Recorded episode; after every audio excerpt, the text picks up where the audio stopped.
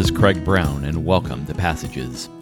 Passages is a space to explore Bible passages used in churches for preaching, reflection, and prayer. My hope is that Passages will shine a unique light on text used in the lectionary in the coming weeks. Our passage for this week is 1 Samuel chapter 17 verses 32 to 49. It's the reading for the fourth Sunday after Pentecost, also known as proper number 7 in the Year B cycle of the lectionary. It happens to be the reading for June 20th, 2021. This is a very well known text. It's a text about David and Goliath. It's a text that we typically teach to children at a very young age.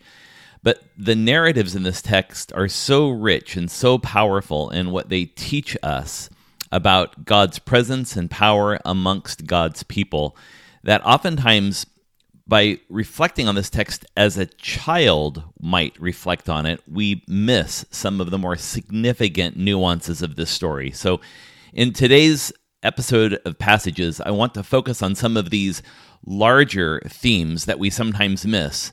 Uh, I'd like to call them perhaps adult themes, but that may connotate the wrong thing. What what I'm suggesting is that there's some some really rich and uh, meaningful texture in this passage of scripture and that I don't want us to lose. And so let's take a careful look at how this text speaks to us in a more mature and a more progressive sort of way. As this text opens, we, we find a contrast, really, between the living and the dead. And the living and the dead doesn't really have to do with the human beings or Goliath at the end of the story it has to do with the deities involved in this story and their collision in this episode in 1 Samuel chapter 17. When we're talking about the living and the dead, we're, we're talking about the deities of the Philistines and the Israelites. Now, the Philistines were coastal dwellers, and they lived what is today near the Gaza Strip. Uh, they functioned as uh, leaders in the manufacture of iron. And as a matter of fact, they controlled uh, an iron making monopoly throughout the ancient Near East so that the Israelites oftentimes didn't have iron. Uh, for their armies or for uh, their agriculture because the Philistines would ration it to them. So, a lot of the conflict between the Philistines and the Israelites had to do with this iron trading that went on. But when it comes to their deity, this becomes the chief contrast between the Israelites and the Philistines. Uh, the Philistines' chief god was a god named Dagon, who's often depicted in wood carvings, and it's a, a grain god amongst the Philistines. And in Jewish theology, and especially their theology around idols, they considered um, the the gods of all of their neighbors, the Philistines included, as uh, dead gods because they were depicted in stone or in wood. Uh, you can pick up this dead god theology in a couple places in the Bible. One is in 1 Kings chapter 18 when Elijah has the great showdown on Mount Carmel. Um, and really mocks the the gods of the Canaanites, Baal, and how um, that God actually isn't living and not present.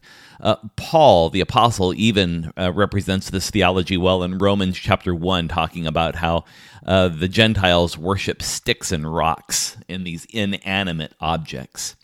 And the reason this contrast is important in this story is because when David comes on the scene in this story of David and Goliath, he makes a very important reference in chapter 17, verse 26, and in verse 36. He refers to his God as the living God. And this is the first time in uh, the, the Hebrew scripture that we read this term, the living God. And it's designed to be a contrast to the Philistine deity, Dagon.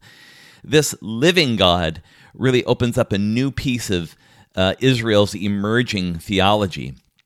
It's also in this text that David employs the covenant name for God, uh, Yahweh. It's the tetragrammaton, Yod He Vav He in uh, Hebrew.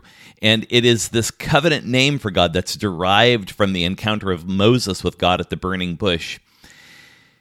The notion of this story is this is that David represents this living God, this deity that is present in the very midst of this story. And it's a clash between this living and dead theology that's really rich here.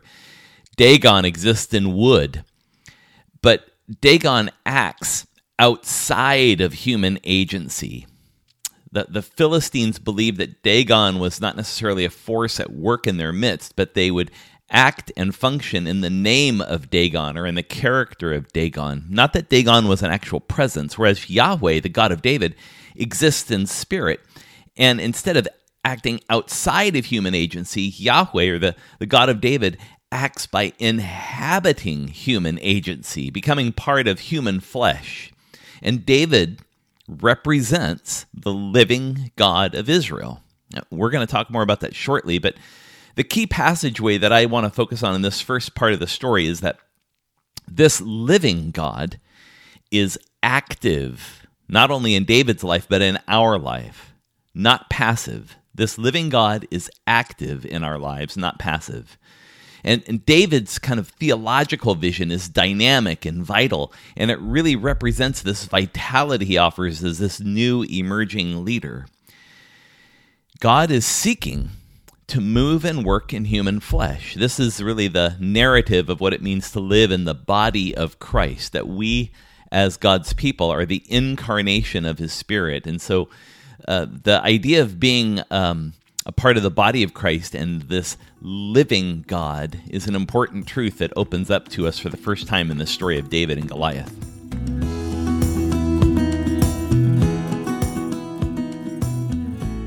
There's another nuance to the story that's rich that could be easily lost when we read the story only as a children's story. And it really has to do with the source of might.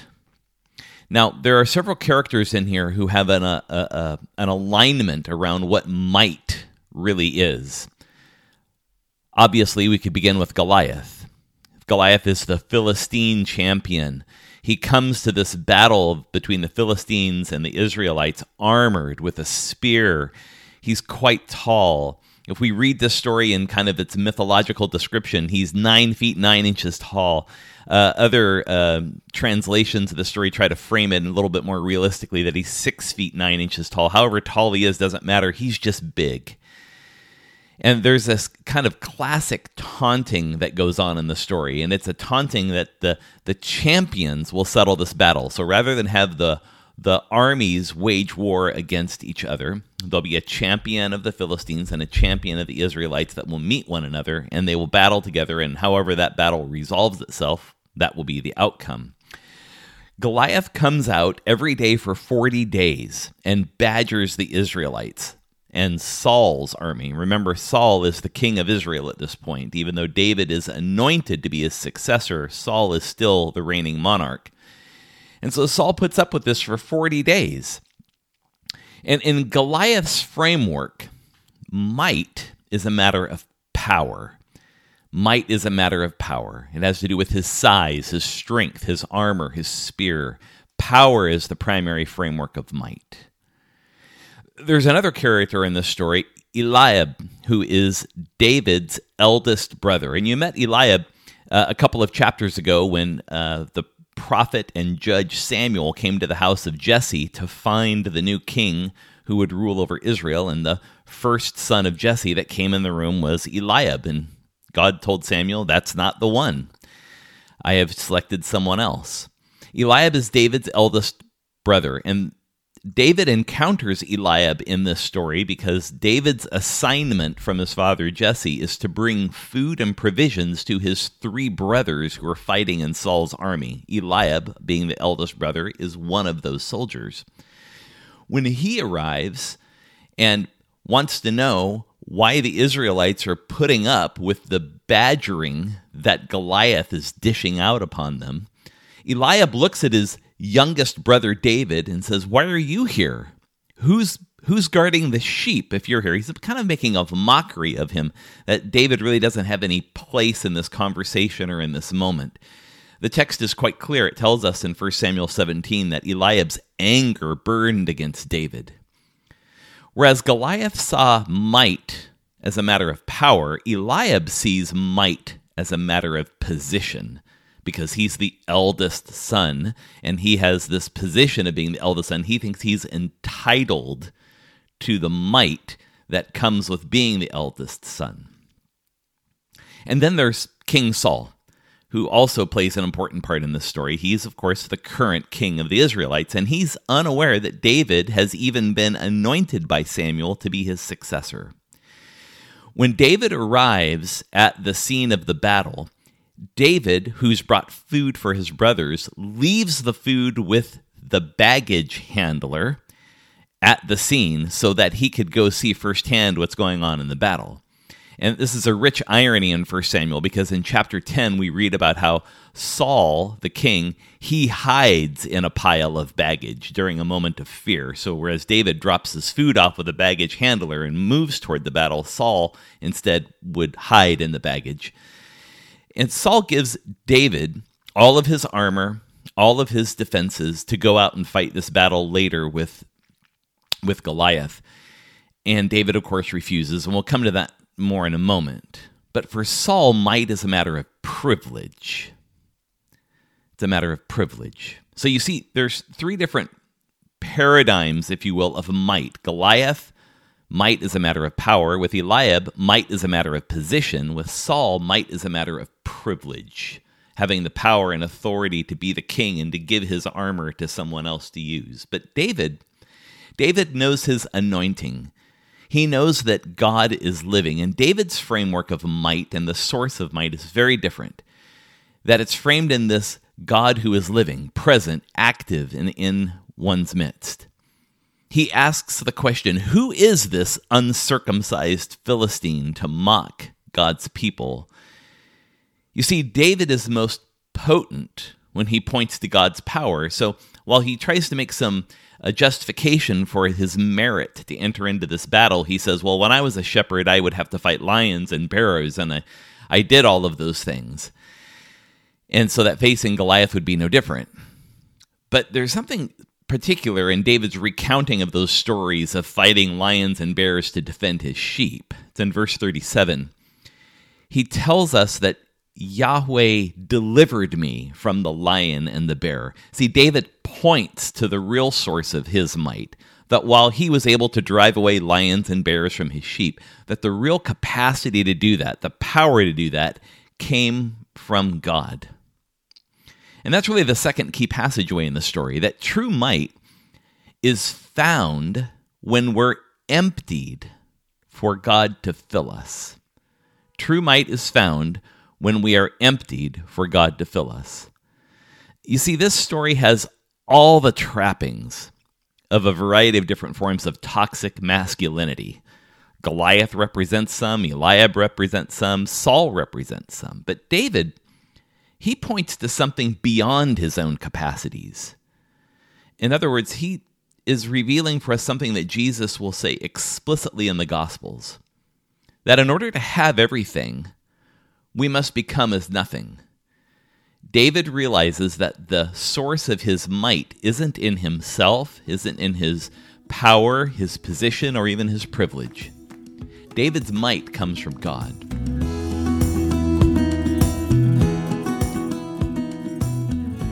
The final nuance of the story that I think we don't want to lose here is one of stewardship. And David, you know, as we've already shared, he was offered Saul's armor to go into this battle. He tried it on, but realized that it was not his. Now, keep in mind that 1 Samuel 17 doesn't tell us anything about the sizing of this armor. So if you pick up any children's Bible book that has illustrations in it, it's going to show David trying to wear Solomon, uh, not Solomon, but Saul's armor, and it doesn't fit him. It's kind of this you know, kind of medieval looking armor draped all over his body that doesn't fit very well. Those stories do not help us uncover what's really going on in this passage of Scripture. The Scripture tells us nothing about the sizing of the armor. All it says is this is David's response after putting on Saul's armor is this. I cannot go with these, he says. I have not tested them. You see, David rejects Saul's armor since they are unproven to him. What has been proven to David is his sling. And the sling was a shepherd's tool to disperse threats. So if uh, wolves or other threats came against the sheep, while the shepherd was guarding them, they would put a stone in their sling and spin it over their head and then launch the stone toward whatever threat happened to be coming. It's, this is the same tool David is going to use to defeat Goliath. David goes with what's been proven his sling. He knows his sling, he knows how it works, he knows its value, and he has confidence in it. And David knows that defeating Goliath is not a matter of having a better spear or a better sword or better armor. That the capacity to defeat Goliath is going to come from God. And so he goes into this battle with nothing more than his sling, and as he gathers five smooth stones out of the wadi or the little stream that had dried up, he walks out into the field using that which he already has. David knows that the conflict set before them is impossible. The men are all afraid. They're divided against against each other. King Saul is a coward for listening to 40 days of badgering and doing nothing. Eliab, David's older brother, is resentful. Goliath is a bully. David seeks to be a steward of that which he already has. And this is the final key passageway for us in this text. Use what you already have for God's purposes. Jesus tells us numerous stories about stewardship and about using what we have. Use the talents that have been given with us, given to us. Be faithful in small things. And what David does here is something that's very important. He defies convention. He uses what he already has. So instead of wishing and wanting for something he doesn't have, a bigger, better spear, David goes with what he has in his possessions. Use your own gifts, your own talents, your own skills. They they come from God. And, and to reject the things that God has already given us is in many ways to refuse God's might. You see, good stewardship is about allowing God to employ all we have. Is that risky? It certainly is. David has to go out into the middle of a field to face a well armored giant wielding a sword and spear and shield. Of course, it's risky. How can we expect great things from God if we leave nothing great for God to do? That's the risk. But in many occasions in our life, that is what being faithful is all about stepping in to the places and situations that we might think are impossible, but simply using what God has already given us and be faithful, realizing that God will provide whatever the outcome needs to be. That's it for this week. I bid you all grace. Thanks for listening, and we'll see you next time.